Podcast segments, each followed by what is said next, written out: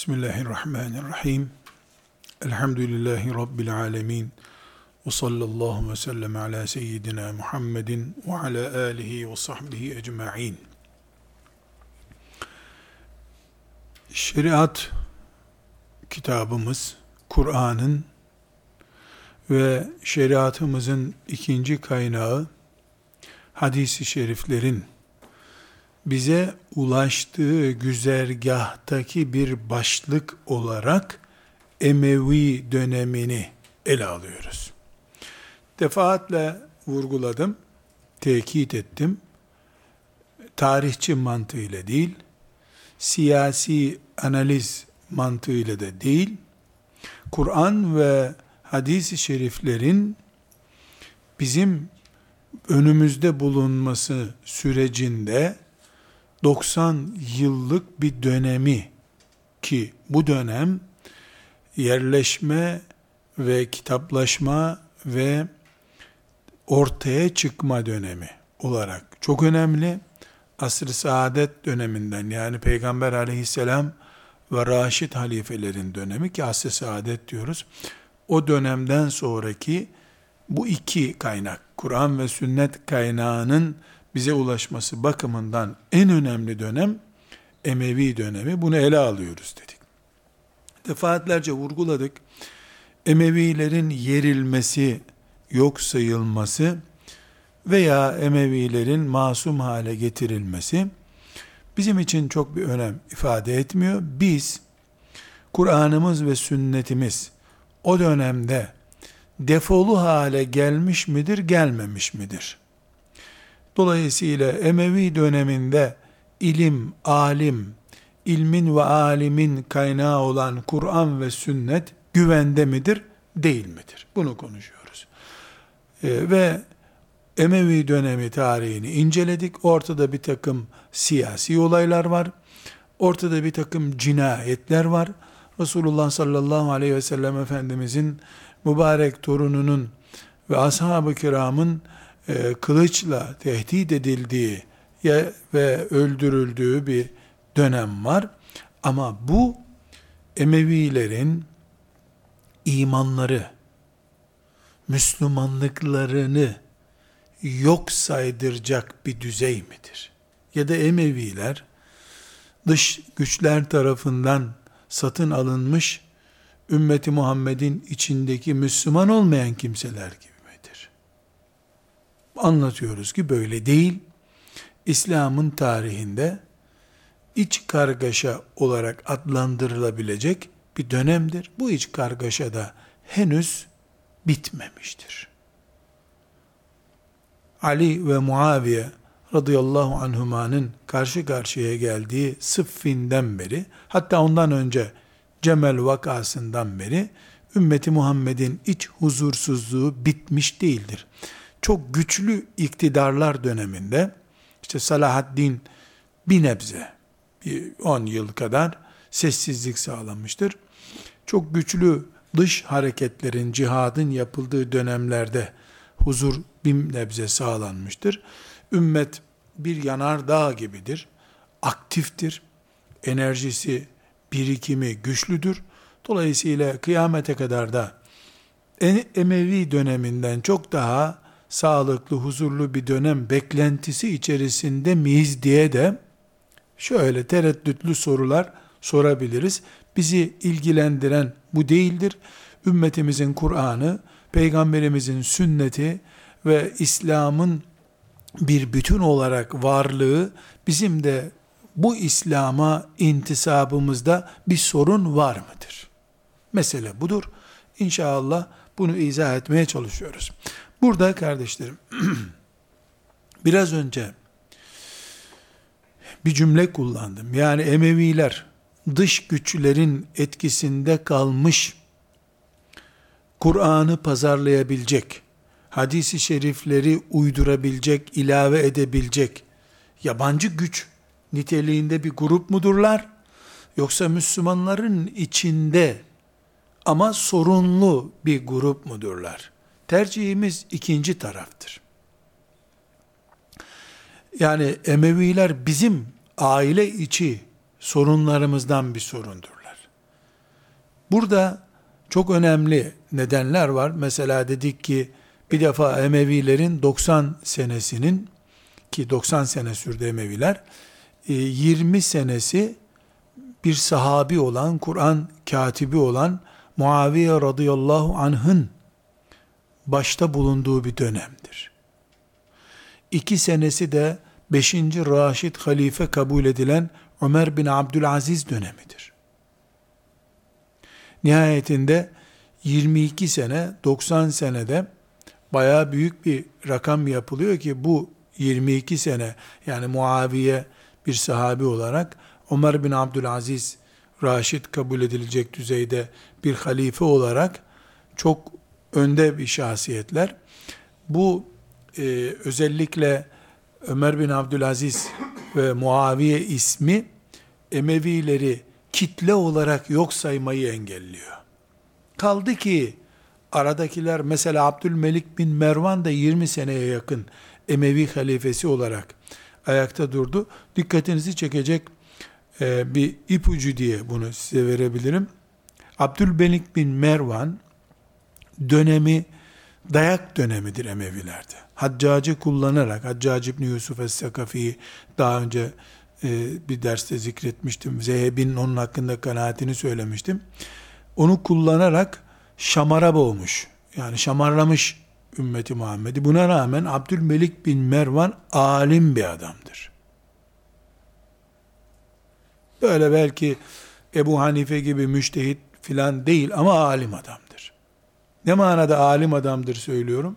Ayet nedir, hadis nedir, Resulullah'a yalan uydurmak nedir? Aleyhissalatü vesselam bunu bilen insanlar böyle e, işte namazlara, toplantılarda giden adamlar değiller bunlar. Yer yer teheccüde kalkan adamlar. Siyaset gözlerini bürümüş, başka türlü bir şey yapabil, yapabileceklerini zannetmemişler. Siyasetle zor kullanarak ümmeti Muhammed'i idare etmeye kalkmış zalim adamlar. Ama kafir adamlar değil. Kur'an'la oynayacak adamlar değil. Resulullah sallallahu aleyhi ve selleme söylemediği sözü söyletecek adamlar değiller. Emevi ailesinde yani Yezid için en ağır şeyler söylenebilir. Kafirlik hariç. Ee, daha sonraki dönemlerde son e, dönemlerinde Ömer bin Abdülaziz'den sonraki dönemlerde biraz daha seviye düştü. Biraz daha değil derken çok düştü, seviye düştü. Ama Abdülmelik bin Mervan, Velid İbni Abdülmelik, Süleyman İbni Abdülmelik yaklaşık olarak 30-35 sene bunlar tutuyor. Yani bunlar din bilen, şeriat bilen ve Allah deyince e, oturan adamlar bunlar. İşledikleri cinayetlere rağmen. Burada özellikle kaçıncı defa tekrar ettiğimi saymadım ama basa basa söylüyorum. Emevilik bizim bir iç sorunumuzdur. İthal sorun değildir. Ümmeti Muhammed'in iç sorunudur. Dolayısıyla biziz. Onlar bizden, biz onlardanız. Bir bütün olarak Emevileri bu şekilde görüyoruz. Burada Emevilerin döneminde özellikle şimdi gündeme getirip değerlendirme konusu yapmak istediğim bir başlık daha var. Emevi dönemi hariciliğin boy gösterdiği bir dönemdir. Şimdi haricilik nedir bunu uzun uzun izah etmeyeyim. İnşallah dünya nasıl dönüyor derslerinde haricilik mantığı üzerine 5-10 ders yapacağız ümmete kaça mal oldu? Bugün hala devam ediyor. Buna radikal İslam'da diyebiliriz. Bugünkü ifadelerle biraz da modern bir kavram kullanmış olalım. Haricilik radikal bir İslam anlayışı veya e, silah kullanmayı kalem kullanmaktan daha kolay kabullenen anlayış demektir haricilik anlayışı. Çok e, temel fıkralarına dönüşmüş olaylar vardır. Yani temel fıkrası gibi zikredilen tarihi olaylar var haricilikle ilgili. Biliyorsunuz ilk haricilik Ali bin Ebi Talip radıyallahu anh'a karşı başlamış harekettir. Yani Müslüman olarak Ali'yi İslam'dan çıkmış, büyük kebair işlemiş kimse görüp ona e, ölüm kararı verdiler. Haricilik böyle başladı. Daha sonra Ali radıyallahu anh onların e, deyim yerindeyse boynunu kırdı. Susmak zorunda kaldılar. Emevi döneminde bilhassa Abdülmelik bin Mervan zamanında yani Muaviye'den sonraki zamanda özellikle haricilik çok ciddi harekete dönüştü. Harici ne demek biliyor musunuz? Ben misallendirmek ve konuyu iyi anlamanız için zikrediyorum. 50 tane genç veya 100 tane Müslüman gençten oluşan bir toplum düşünün. Bunun adı ümmeti Muhammed olsun. Bunlardan 20 tanesi bir araya geliyorlar. Diyorlar ki mevcut durum doğru mu? Yani Resulullah sallallahu aleyhi ve sellem'den sonraki durum işte Emevi diyelim. Mevcut bu durum doğru mu? Yanlış. Bu adamlar müminleri idare etmeyi hak ediyorlar mı? Etmiyorlar. Biz Müslüman mıyız? E Müslümanız. Allah bizden de sorar mı bu durumu? Sorar tabi. Şam'da bu adamlar böyle ümmeti Muhammed'i idare ederken biz burada yesek içsek helal mi? Değil. Ne yapalım? Gidip düzeltelim. E yahu 20 kişi biz nasıl düzelteceğiz 80 kişiyi? Ümmet 100 kişi diyelim. Şehit olmayacağız mı? Tamam şehit olacağız. Şimdi nasıl biri beline bombayı bağlayıp gidip bir yerde patlatıyor hani fedai deniyor. Bombacı deniyor, canlı bomba deniyor. Kendilerine göre böyle bir mantık kuruyorlar. İşte kaç bin kişi birleşiyorlar. Gideceğiz, işte Emevilerin sarayını yerle bir edeceğiz, şeriat getireceğiz diyorlar. Bunlar Basra'da çıkıyorlar. Ee, Abdülmelik bin Mervan bunları bir haftada temizliyor. Bir ay suskunluk oluyor. Birileri çıkıyor. Allah Allah. Din bize kaldı. Yok başka kimse. Din gitti elden diyor. Musa Aleyhisselam'dan sonra Yahudiler helak olduğu gibi bize helak mı olacağız ya? Haydi şeriatımızı kurtarmaya bir on bin kişi daha birleşiyor. Bu size bir tiyatro gibi geliyor ama hayati bir gerçek. Böyle oldu. Onlarca harici çıkışı oldu. Bu Emevi döneminin çok önemli iç olaylarından biri. Emeviler kendisi bir sorun, Emevilerin içinde bir sorun. Arkadaşlar, bir cümle söylüyorum, kıyamet günü de bu cümleyi ben söyledim diye rahat dirileceğim için söylüyorum. İslam bugün mezhepleri at, selefi olma, tarikatçı olma, şu şöyle, vay şu hadisler zayıf, bunlar sağlam diye rahat konuşulacak kadar ucuza mal olup gelmedi bize. Milyonlarca mümin kanlarıyla harç yaptılar bu toprakta. Hatalısıyla, doğrusuyla, eğrisiyle ümmeti Muhammed tarihin kaydedemeyeceği kadar ağır faturalar ödedi. Selefiliği attın, tarikatı attın, mezhepleri attın, mezhep oldun bu kadar rahat konuşmak kelepur veya akılsız ifadelerden dolayı olabilir. Bu kadar ağır faturaların ödendiği 1400 seneyi yok sayıp bugün vahiy gelmiş gibi bir uygulama yapamayız. Çocukça bir hareket olur bu. Ümmetimiz büyük bedeller ödedi. Sadece hariciliğe bu dersleri hazırlarken bir böyle bakayım dedim. En asgarisinden ölçerek sırf haricilik hareketlerinde en az yüz bin kişi öldü diye tespit ettim. Ve bunlar yüzde yüz Allah rızası için çıkıyorlar. Başındakiler kim olduğu belli değil. Ama on bin kişi başlarında Ezrakiler diye bir aileden birisi var mesela bir konuşma yapıyor. Arkadaşlar diyor, Resulullah'ın emaneti bizde, siz burada hanımlarınıza oturup kalkıyorsunuz diyor. Olur mu ya, ne yapıyorsunuz? Haydi öylesiye diyor. Çıkıyorlar, bir daha Basra'ya dönmüyorlar. Hep söylüyor. Niyetler güzel, duygular güzel ama uygulama çok kötü. Kendileri öldü ama ümmetim zarar gördü.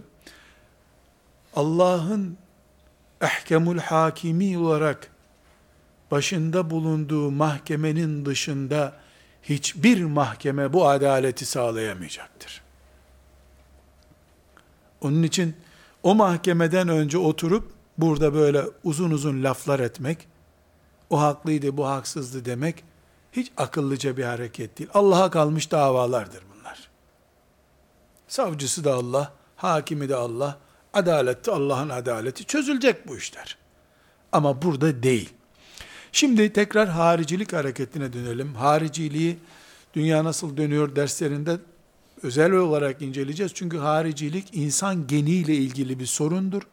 Kıyamete kadar da kapanmayacak bir dosyadır. Görüyorsunuz her gün bir harici hareket çıkıyor. Üç tane talebe bir hocadan ders okuyorlar. Bir tanesi harici bir tip olarak hocanın başına bela oluyor. Bu insanla ilgili, insan yapısıyla ilgili bir sorundur.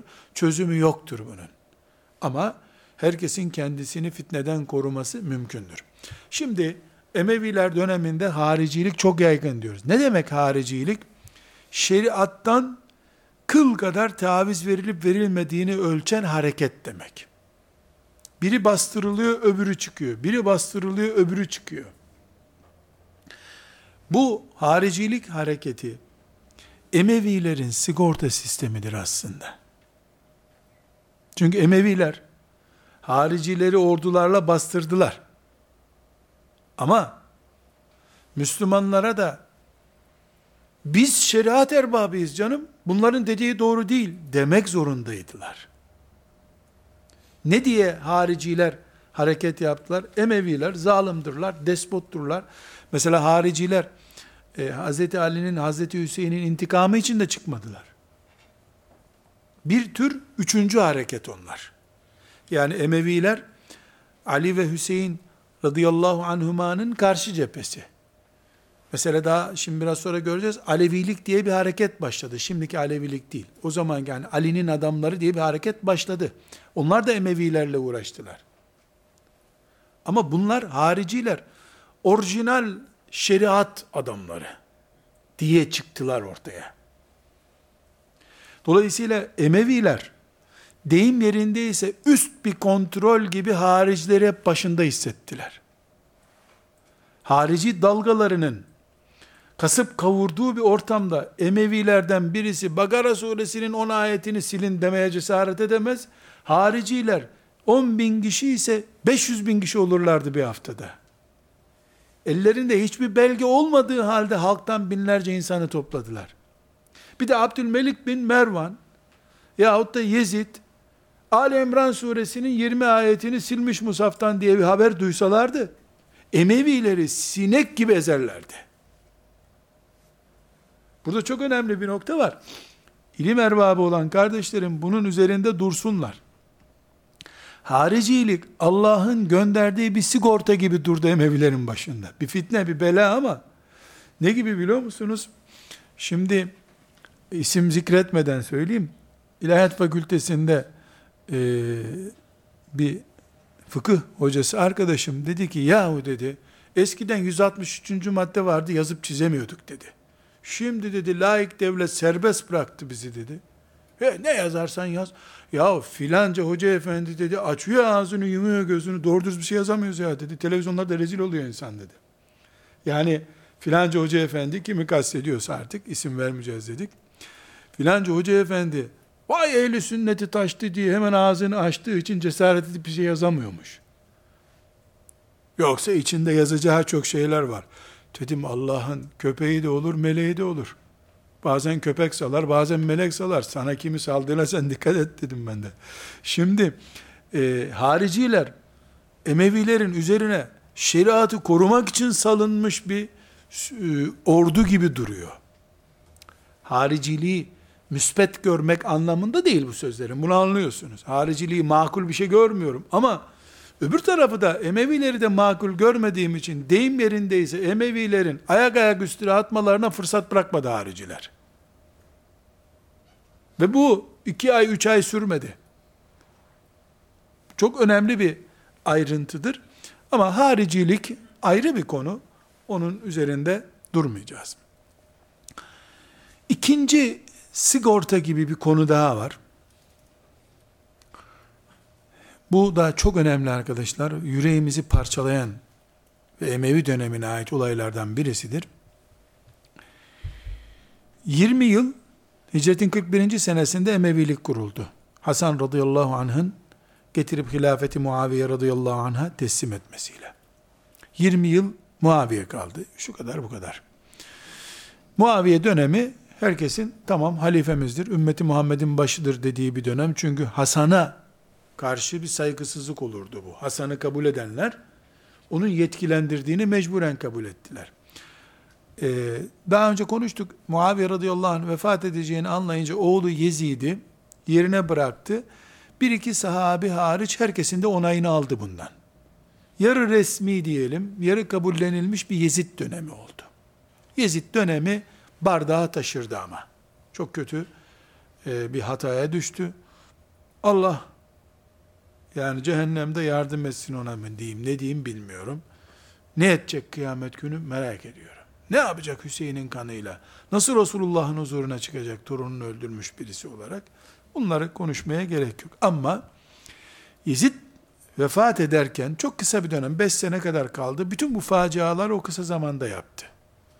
Onun için uzun iktidarda kalmak gerekmiyor. Şer sensen bir saniyede de yapıyorsun yapacağını. Hayır yoksa sende 50 senede yetmiyor bir insana. Yaşlı olsak da şöyle yapsak diyor ya gençler. Yanlış bu. Yapan bir ayda da yapıyor. Yezid yaptı işte yapacağını. Yezid vefat ederken oğlu Muaviye vardı. Dedesinin adını vermiş ona Muaviye. Çok kısa bir e, iktidar oldu ona bıraktı. Ona bırakışı yaşayan ashab-ı kiramın kabullenmediği bir olay oldu. Zaten o da kabul etti etmedi derken o da öldü gitti. Hastalandı öldü. Bu dönemde Abdullah İbni Zübeyir Zübeyir İbni Avvam'ı biliyorsunuz. Aşire-i Mübeşşere'den. Abdullah İbni Zübeyir onun oğlu. Kim Abdullah İbni Zübeyir? Esma'nın çocuğu. Esma kim? Ayşe annemizin ablası. Ayşe annemizin ablası Esma, Ebu Bekir'in büyük kızı. Zübeyir İbni Avvam'ın hanımıydı. Ondan çocuğu oldu. Çocuğun adı, iki çocuğu oldu. Mus'ab ve e, Musab İbni Abd, e, Zübeyir İbni Avvam ve Abdullah isimli çocuğu oldu. Bu iki çocuğu meşhur daha doğrusu. Ebu Bekir'in torunu. E, Zübeyir İbni Avvam'ın oğlu Abdullah Yezid'in iktidarına karşı çıktı. Ve bu karşı çıkışını da resmileştirdi. Ee, ve tam anlamıyla şimdiki siyasi literatürle söylüyorum. Yezid'in ölümüyle beraber özerk bir İslam devleti ilan etti. Başkentte Mekke'yi yaptı. Muaviye radıyallahu anh Şam'a taşımıştı başkenti. O Mekke'yi başkent yaptı. Şimdi kaç derstir dinliyoruz? İşte Emevi döneminin o kaoslu dönemi 25 senelik bir fırtına geçti. Ümmeti Muhammed çok üzgün ama Hasan radıyallahu anh teslim etti diye kimse bir şey demedi derken Abdullah İbni Zübeyir radıyallahu anh Abdullah İbni Zübeyir arkadaşlar sahabidir. Medine'de doğan ilk çocuktur. Muhacirlerden gelen ilk çocuk odur. E, Efendimiz sallallahu aleyhi ve sellemi bebekliğinde görmek ona nasip oldu. Dedesi Ebu Bekir, babası Aşire-i Mübeşşere'den bir başkası, mücevherin içinde bir mücevher gibi bir adam. ibadetleriyle meşhurdur. Ee, çok e, vasıfları olan birisi. İslam devleti kurdum deyince, ümmeti Muhammed'de bir depreniş oldu. Ayağa kalktı ümmeti Muhammed. Ama İslam'ın devleti var. E, bu devletin sınırları da bugünkü Libya'dan Azerbaycan'ın içlerine Hazar Denizi'ne kadar Hatay'da dahil, Hatay'da İslam toprağı, Hatay sınırları ve işte Arap Yarımadası, kaç devlet var bu coğrafyada düşünün, tamamı İslam devleti zaten. Abdullah İbni Zübeyir, İslam devleti kurduğunu ilan etti. Başkent Mekke oldu.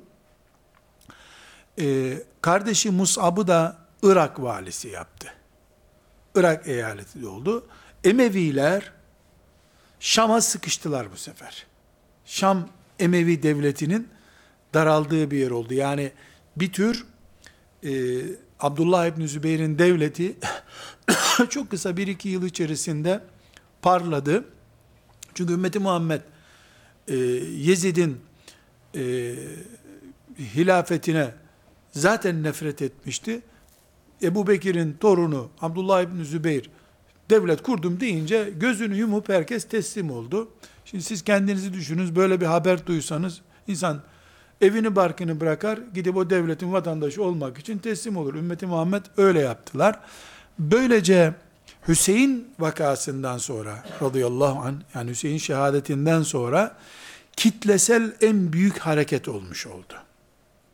Ve bu işte Irak, e, şimdiki Irak coğrafyasına bakın, Suriye'nin dışındaki bölgenin adıdır. Suriye, Şam deyince e, bizim Hatay sınırından Mısır'a kadar olan bölgenin adıdır. Filistin Şam toprağıdır.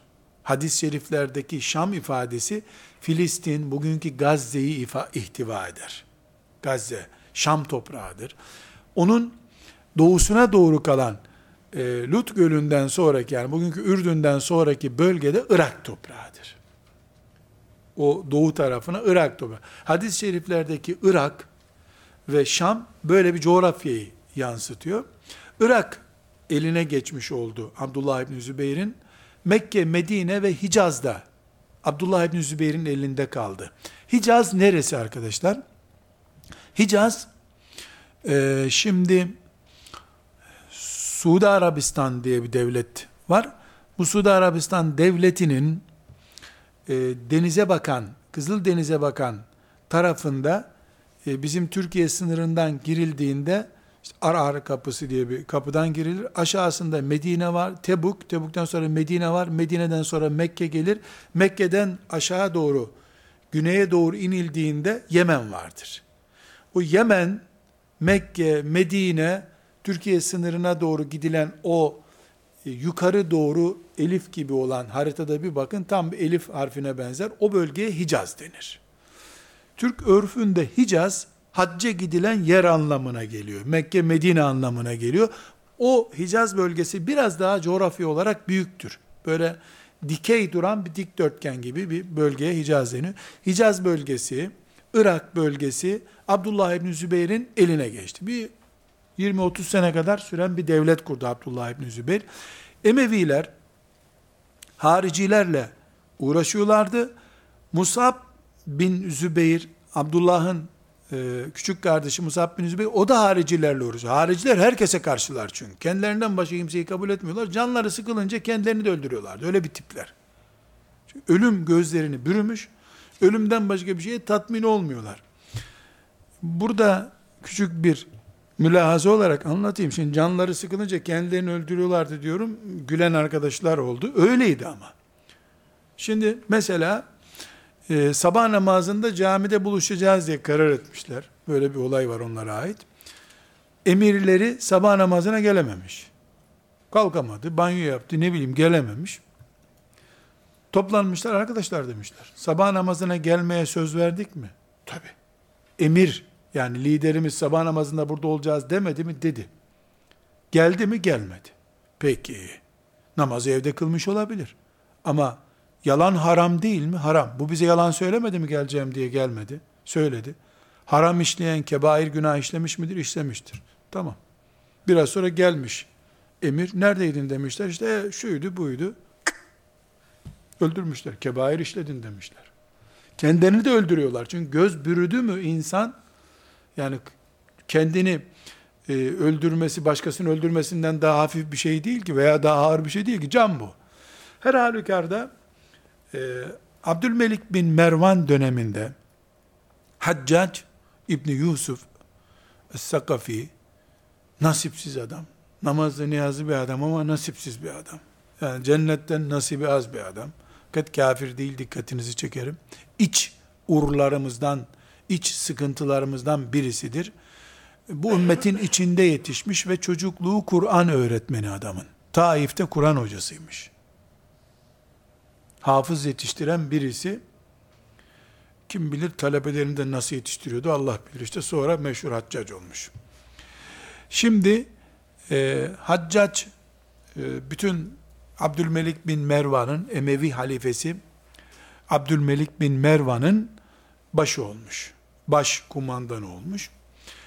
Ee, Abdullah İbni Zübeyir de Mekke'nin başkenti olduğu bir İslam devleti ilan etmiş. Önce e, Musab bin Zübeyir'i Irak'ta öldürdü Abdülmelik bin Mervan. Kafasını da kesip Abdullah İbni Zübeyir'e gönderdiler. Yani abisine gönderdiler. O kafayı Ebu Bekir'in kızı Esma da gördü. Radıyallahu anha. Yani bu ümmetin bugün böyle onu as bunu kes denmeyecek kadar ağır bir tarihi var arkadaşlar. İslam ağırdır. Daranın öbür tarafında cennet bulunduğu için İslam'ın bu tarafı çok ağırdır. Cennet ne kadar değerliyse İslam da bu dünyada o kadar pahalı. Öyle Çanakkale'de şehit oldu dedelerimiz de bugün minareleri teslim aldık olunca iş böyle kolay oluyor tabi. Öyle olmadı ama. Çok pahalı bir tarihimiz var bizim. Öyle müsteşriklerden tarihimizi öğrenecek kadar ucuz bir tarih değil bu. Sonra Haccac Mekke'yi kuşattı. Abdullah İbni Zübeyir Kabe'ye sığındı. Kabe'yi mancınıkla yıktı. Kabe'yi mancınıkla yıktı. Ee, Abdullah İbni Zübeyir'i orada öldürdü. Tabi Abdullah İbni Zübeyir bir sahabi peygamber görmüş. Peygamber aleyhisselam efendimizin yanaklarına dokunduğu bir çocuk. Emevilerin tarihinde Hüseyin'in şehadetinden sonra radıyallahu anh en büyük facia budur. Çok büyük bir facia. Çok kötü oldu. Ee, yani Abdullah İbni Zübeyir'in devleti de gitmiş oldu böylece. Abdullah İbni Zübeyir'den sonra Emeviler işi bitirdiler. Tam yüzde yüz her şeye hakim oldular. Hariciler de yıldızları söndü deyim yerindeyse. Emevilerin bir faciası daha var. Yezid'in döneminde Hüseyin radıyallahu anh şehit edilince 63 yılında hicretin 63. senesinde yani Efendimiz sallallahu aleyhi ve sellem vefat ettikten 53 sene sonra Medineliler ne oluyor ya Resulullah sallallahu aleyhi ve sellemin torunlarına böyle dokunuyorsunuz diye bir hareketlendiler. Ciddi e, bir hareket oldu bu. Resulullah sallallahu aleyhi ve sellemin şehri, nasıl olsa buraya kimse bir şey yapmaz zannettiler. Yezid oraya doğru gönderdi. Üç gün kadar yağmaladı Medine'yi. Hem kılıç kullananlardan istediği kadar öldürdü, hem de Medine'yi yağmaladı. Bu yağmalama, Şiilerin tarihinde yazıldığı gibi işte ölüleri şuraya fırlattılar, Cennetül Baki'den cesetleri çıkardılar. O değil yani. Karşımızda İngiliz işgal orduları yok. Yani kendisi Müslüman, öbür Müslümanı tedip etmek isteyen, hizaya getirmek isteyen bir zalim var karşımızda. Medine'yi yağmaladılar. Ne yaptılar? Yani izin almadan girin her evi arayın silah var mı evde dediler. Kapıya vurmadan pat küt girdiler evlere. Yağmalama dedikleri bu. Yoksa hurmaları köklerinden kesip aç bırakmadılar Medinelileri. Kuşattılar. Mescid-i Nebi'ye gelenlerin üstünü başını aradılar. Ne niyetle geliyorsun, namaza mı geliyorsun dediler. Resulullah'ın mescidine gelen bir Müslümanın üstünü aramaktan daha büyük ne olacak yağmalama? Evet ama haşa Resulullah'ın şehrinde yaşayan kadınları yani ihfal ettiler gibi sözler doğru değil. Böyle değil yani. O, o manada yağmala bir İngiliz ordusu manasında değil yapılan şey. Evet, e, nöbetleşerek Resulullah'ın mescidinden gelip namaz kılıyordu bu işgal ordusu. Medine'yi yağma, bir gariplik, bir gariplik. Allah sonumuzu hayretsin. Bu 63 yılında e, ceryan eden bu facia e, çok önemli. E, Medine'de e, ki işgal bir Hüseyin radıyallahu anh'ın şehadeti, Emevi döneminin kapkara lekesi. İki, Abdullah İbni Zübeyir'in Kabe'nin dibinde mancınıkla öldürülmesi. Kabe'nin kaza ile de olsa yıkılması ikinci büyük facia. Üçüncüsü Medine'nin yağmalanması ve Medine'ye ordu gönderilmesi. En son yapılması gereken işte. Ama burada bu faciaları Hüseyin'in şehadetini görüp ibret alıp Medine'de böyle bir ayaklanma yapmayalım demeyenlerde de kabahat var. Nitekim ashab-ı kiramdan o gün Medine'de olanlar kenara çekildiler. Yanaşmadılar bu işe. Bütün bu olaylarda arkadaşlar hep sonradan Müslüman olanlar, o çileli İslam'ın ilk çileli yıllarını görmeyenlerin hareketlerin başında olduğunu görüyoruz. Aklı başında tek hareket Abdullah İbni Zübeyir'in hareketidir. Daha önce söylediğim Hüseyin'inki de zaten kafirlere karşı bir hareket değil, bir ıslah çalışmasıydı. Becerilemedi. Abdullah İbni Zübeyir de beceremedi. Ömer bin Abdülaziz, Emevi tarihin döneminde çok önemli bir isim arkadaşlar. Ömer bin Abdülaziz, e, Emevi döneminde Muaviye radıyallahu anh'tan sonraki en değerli kişidir. Muaviye sahabidir. Ömer bin Abdülaziz sahabi değildir. Ama Ömer bin Abdülaziz kimdir? Ömer bin Hattab'ın oğlu Asım'ın e, kızı Leyla'nın oğludur. Yani Ömer bin Abdülaziz, Ömer bin Hattab'ın torunudur. Arasında annesi Leyla var, Leyla'nın oğlu Asım var, Asım'ın babası Ömer bin Hattab. Asım kim? Meşhur Abdullah İbni Ömer diyoruz ya onun küçük kardeşi. Bu Leyla kimdir? Leyla da şu Ömer bin Hattab radıyallahu anh'ın hani e, bir gece teftişe çıkıyor da bir kız annesi ona diyor süt karıştır. Süte su karıştır da çok olsun sütümüz. E, Ömer'in yasağını duymadın mı diyor. Süte su katmayın. Ömer uyuyordur şimdi diyor. Kızı da diyor ki Ömer uyuyor ama Allah uyumuyor diyor. Bu o kız işte. Ömer bin Abdülaziz'in kızı bu. Ömer de bu takva kızı gelin etmek istiyorum diye gitmiş yalvarmış. Oğlumla evlendi. Asım e, gelmiş sırada evliliği varmış. Asım'la evlenmiş. Ömer bin Abdülaziz bu çocuktur. 61. senede doğdu. Medine-i Münevvere'de doğdu. 101'de de vefat etti. Demek ki 40 yaşında vefat etti. 38 yaşındayken de ümmeti Muhammed'in halifesi oldu. Arkadaşlar tarih çok net. Bu bütün Emevi zulümleri, fakirlik vesaireyi 3 ay içinde değiştiren bir adam Ömer bin Abdülaziz. Meleklerin bir devlet adamına nasıl yardım edeceklerinin belgesi Ömer bin Abdülaziz'dir. Ama ne yazık ki kendi sarayında zehirlenerek öldürüldü. Kaldığı evinde hizmetçileri tarafından zehirlendi. Bu zehirlenmeyi de derler Emevilerin diğer çocukları yaptı. Bizim için önemli değil. Kimin yaptığı Ömer ölecekti, öldü. İnşallah aradığı şekilde Rabbine kavuşarak öldü. Burada arkadaşlar Ömer bin Abdülaziz dönemi ve Muaviye dönemi. 20 sene Muaviye, 2 sene Ömer bin Abdülaziz dönemi. Size kardeş tavsiyesi, bir alim olarak demiyorum, bir kardeş olarak diyorum.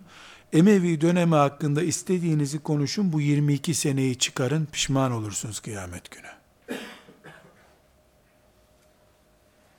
Emevi döneminde bu 22 sene e, farklı bir dönem.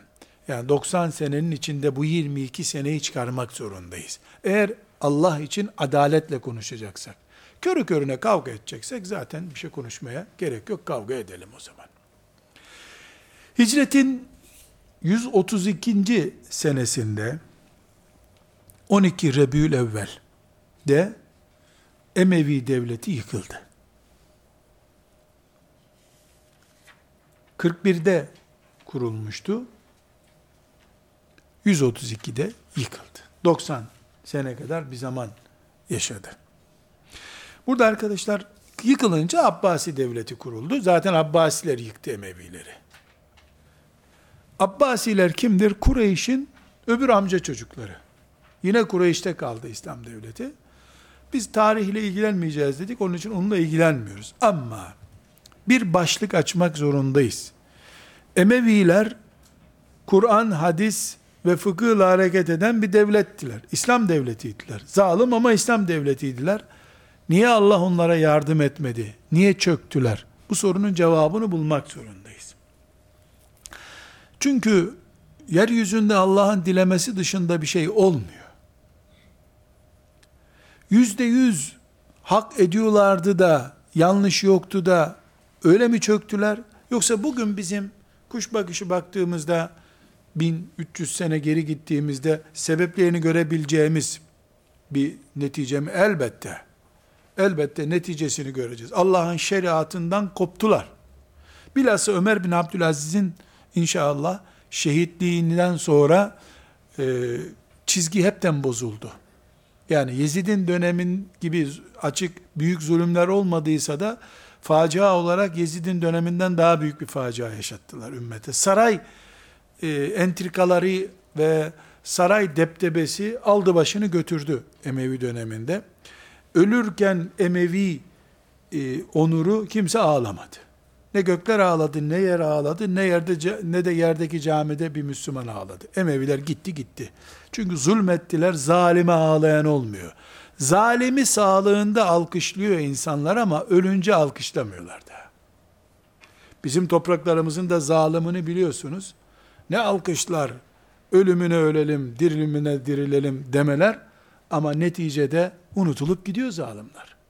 Unutulup gidiyor. Şimdi burada çok önemli e, bir sebep dizisi, beş sebepte ben bunları toplamaya çalıştım. Bu konuları çok iyi değerlendiren e, Sallabi diye bir zat var, Libyalı. Onun e, Emevi dönemine ait intibaları çok orijinal, e, çok güzel çalışmış. Allah razı olsun. Onun tespitlerini de esas aldım. Şimdi birinci sebep zulüm yaptılar. Allah zalime yardım etmiyor. Bitti. Ömer bin Abdülaziz'in iki yıllık adaleti, Muaviye radıyallahu anh'ın 20 yıllık adil tavırları 90 seneyi kurtarmadı. Bir, zulüm ettiler, Allah zalıma yardım etmez. Zalıma Allah mühlet verir. Yani ipini uzatır, süresini uzatır ama başı boş bırakmaz. Bir gün alır zalımı devirir Allah. İki, Ömer bin Abdülaziz, hem Emevi ailesinin içindeki dağ, e, zulmü, dağınıklığı, hem de İslam toplumundaki e, berbatlığı düzeltti. İki yıl içinde düzeltti. Ama Ömer bin Abdülaziz'in bu ıslahına karşı Emevi ailesinin içerisinde bir başkaldırma oldu. Dolayısıyla kendileri hazır rayına girmiş treni raydan attılar. Helaki hak ettiler. Emevi ailesi olarak. Üçüncü olarak arkadaşlar, meşhur bildiğimiz saray israfı, lüksü, deptebesi Emevilere bulaştı. Lüksün girdiği yerde Allah'ın rahmeti yok. Çünkü adalet yok. Dördüncü olarak bilhassa son 15 senelerinde şura yok oldu. Şurayı ihmal ettiler. Şura ise İslam devletinin işleyiş tarzıdır. Beşinci olarak da Yezid'in babadan intikal eden mantıkla devletin başına geçmesi yani babadan oğula intikalin ne kadar kötü bir sistem olduğunu gördükleri halde kendileri düzeltelim bunu da babadan oğula geçmesin demediler. En son babadan oğula, çocuktan çocuğa, ondan çocuğa rüştü olmayan, henüz aklı başına gelmemiş, tüyü bitmemiş çocuklara adeta yani olgunluk açısından tüyü bitmemiş çocuklara devleti teslim ettiler. Onlar da batırdılar. Bu beş sebebin hepsinin özeti Allah'ın şeriatından uzak kalmaktır. Başka bir isim bulmaya gerek yok. Burada can alıcı bir başlık açmak zorundayız kardeşler. Emeviler bu dönemde dine müdahale etmediler dedik. Zulmettiler. Hainlik yaptılar ama dine müdahale etmediler. Dinin kaynaklarına dokunmadılar. Dokunamadılar daha doğrusu. Belki dokunacak diniyette kimseler vardı işlerinde. Belki Yezid yapardı. Ama müdahale etmelerini engelleyecek bir iş var ki bu dersleri onun için yaptık şimdi. Bir, ashab-ı kiramdan e, şöyle sayayım 2, 4, 6, 8, 11, 15, 17, 20, 23 sahabi benim tespit ettiğim Emevi döneminde hala medreseleri olan ilim öğreten sahabiler var. Mesela Ebu Hureyre, Ebu Said el-Hudri, el-Misver ibni Mehreme, Musab ibni Abdurrahman ibni Avf, Ebu Şureyh, Abdullah ibni Ömer, Cabir bin Abdullah, Abdullah ibni Haris, Abdullah ibni Abbas, Ukbe bin Amir, Abdullah ibni Amr ibni As, Fudale ibni Ubeyd, Ebu İmame el-Bahili, Ebu Muslim el-Khavali, Rebiat ibni Amr, Nu'man ibn Beşir, Cerir ibn Abdullah el-Beceli, Zeyd ibn Arkam el-Hazreci, Samrat ibn Cündüb, Ma'akil ibn Yasir, Aiz bin Amr, Enes ibn Malik Basra'da. Bunlar sahabi olarak sağlar ve Emevi valilerinin bulunduğu yerde valilerin yanında ders veriyorlar. Bu haramdır, bu helaldir diyorlar. Yani susmuş bir alim dönemi yok. Kur'an bu sahabilerin elinde duruyor henüz. Hadisler bu sahabilerden naklediliyor. Şimdi mesela Cumhuriyet kuruldu Türkiye'de. Alimler suspus edildi. Asılan asıldı, İskilipli gidince herkes sustu. Bir 20 sene mağaralarda şurada burada elif cüzü okutuldu veya okutulmadı. Kimse helaldir, haramdır diye konuşamadı. Ama Emevi dönemi öyle bir dönem değil. Enes İbn Malik açıyor ağzını yumuyor gözünü. Haccacın önünde konuştu Enes. Hatta haccaca diyorlar, bunu niye konuşturdun böyle bu kadar diyorlar. Karşımdakini siz kim zannettiniz diyor. Haccac gibi bir zalimin önünde konuşuyorlar. Öyle şimdiki gibi tayinim çıkar, doçentlik tezimi vermezler diye susan alim yok ortada. Yedi kere kessen kafasını dili konuşuyorsa gene konuşuyor. Allah böyle dedi, peygamber böyle dedi diyor. Bu çok önemli arkadaşlar. Yani ashab-ı kiramdan belki 30'a yakın ben alelacele bu isimleri tespit ettim. 30'a yakın sahabi hayatta ve Kur'an'ın yaşayan dilleri onlar. Bu önemli.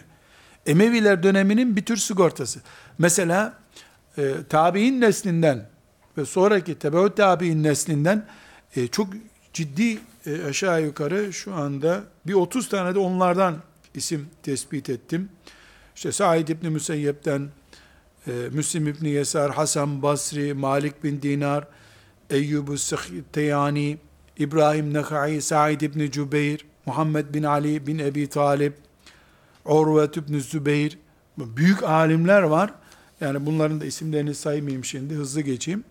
Bunlar ciddi bir şekilde Allah biliyorlar, peygamber biliyorlar ve Allah ve peygamber uğruna ölmeyi en büyük ünvan kabul eden adamlar bunlar. Bunların sağlığında Kur'an'a nasıl müdahale edeceksin?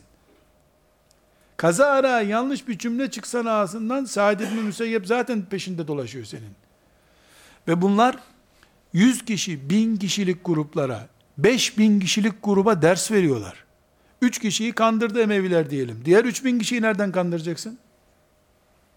Hani diyorlar ya işte pop şarkıcısı gibi ders verdi diyorlar. O pop şarkıcısı gibi dedikleri kimselere Said İbn Seyyep işte 3000 kişiye ders veriyor. Resulullah dedi ki diyor. E 30'u 40'ı yanlış anladı. Bini yanlış anladı diyelim. Bu sebeple o dönemde bulunan alimler Allah hepsine rahmet eylesin. Başta sahabiler olmak üzere Kur'an'ın sigortası. Hadisi şeriflerin sigortası onlar. Enes İbni Malik yaşıyor. Ta Ömer bin Abdülaziz zamanına kadar yaşıyordu Enes İbni Malik. Ona yakın zamanlara kadar Enes vardı. Onlarca sahabi. Enes'in yaşadığı bir dünyada Kolay mı çıkıp da sen bu haramdır, bu helaldir diye kafadan uyduracaksın? Kim inanır sana peygamberin evinde 10 sene kalmış bir sahabi varken sonradan gelip davula tokmak vurmak yok. Hatta bundan da daha ilerisi Abdullah ibn Amr ibn el-As, Ukbet ibn Amir, Nu'man ibn Beşir, Ebban ibn Affan e, bunlar e, sahabe ve sahabi çocukları olarak eyalet görevi aldılar Emevilerden. Yani Emevileri sildim deyince diyelim e, Muaviye radıyallahu anh işte Ali'ye karşı çıktı diye sildim. Bir sürü sahabi de e, vali görevi yapmış. Veya filanca görevde bulunmuş da özellikle mesela Emevi döneminden sahabi valileri tespit etmek istiyorum. Ömer bin Abdülaziz, Ebu Bekir, Muhammed İbni Amr İbni Hazm var mesela. Bunlar tabii çocukları ve de tabiiler. Bunlar mesela Medine valiliği yapmışlar. Emevi valisi bu. Bir vali ne demek? Yani merkezdeki halifenin yetkilisi demek.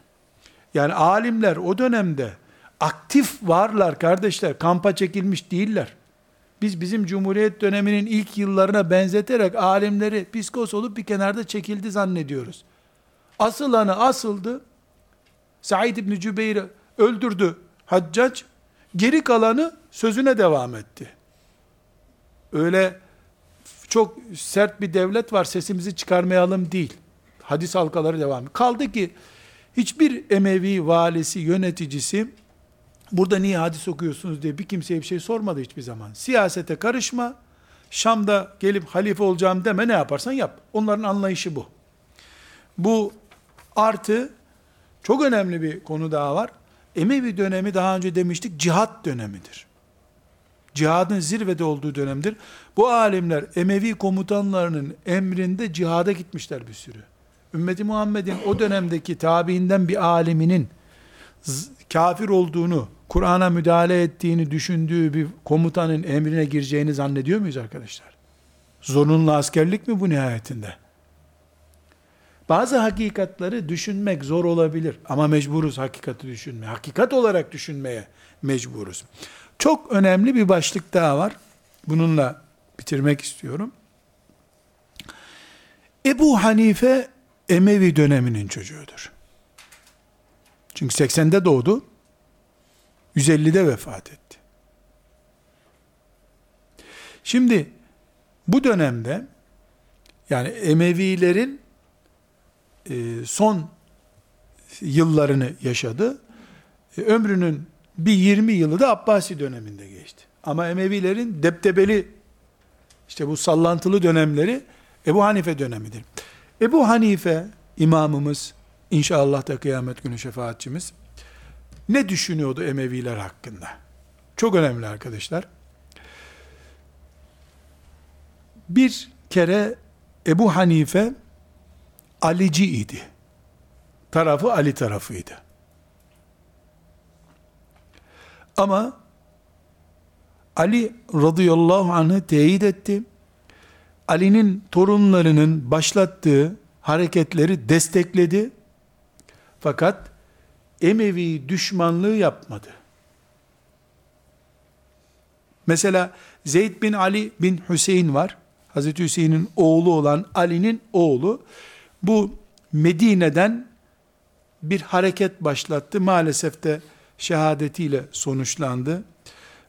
Zehebi diyor ki rahmetullahi aleyh keşke yapmasaydı ama şehittir inşallah diyor. Yanlış yaptı diyor. İbret almadı dedesinden, öbürlerinden niye ibret almadı diyor. Ama e, alim biri Alevi hareketi diye bir hareket başlattı. Yani Ali'nin izini süren hareket. Şimdiki Alevilik manasında değil. Ali'nin iki türlü Alevilik var. Bir tabi'in döneminde bir Alevilik var. Emevilere karşı Ali'yi savunan grup demek. Şimdi Alevilik bir mezhep türüdür. Farklı itikatları, farklı anlayışları olan bir mezhep türüdür. O zamanki mezhep değildir, siyasi bir harekettir. Bu e, mesela Ebu Hanife rahmetullahi aleyh Zeyd bin Ali bin el e, Hüseyin'e para desteğinde bulunuyor. Ama fiilen katılmıyor. Hareketin büyüsün diyor, kendisi katılmıyor. Rahmetullahi aleyh. Yani mevcut sistemi beğenmeyip daha iyisini aramak başka, Hariciler gibi kaos çıkarıp gürültü yapmak başka. Ebu Hanife'de gürültü yok. Gürültü yok. Ne var ama? Daha iyisini yapmak var. Allah'ın kaderine de bakın. Ebu Hanife'nin desteğiyle Abbasiler kuruldu. Ebu Hanife'yi Abbasi halifeleri öldürdü.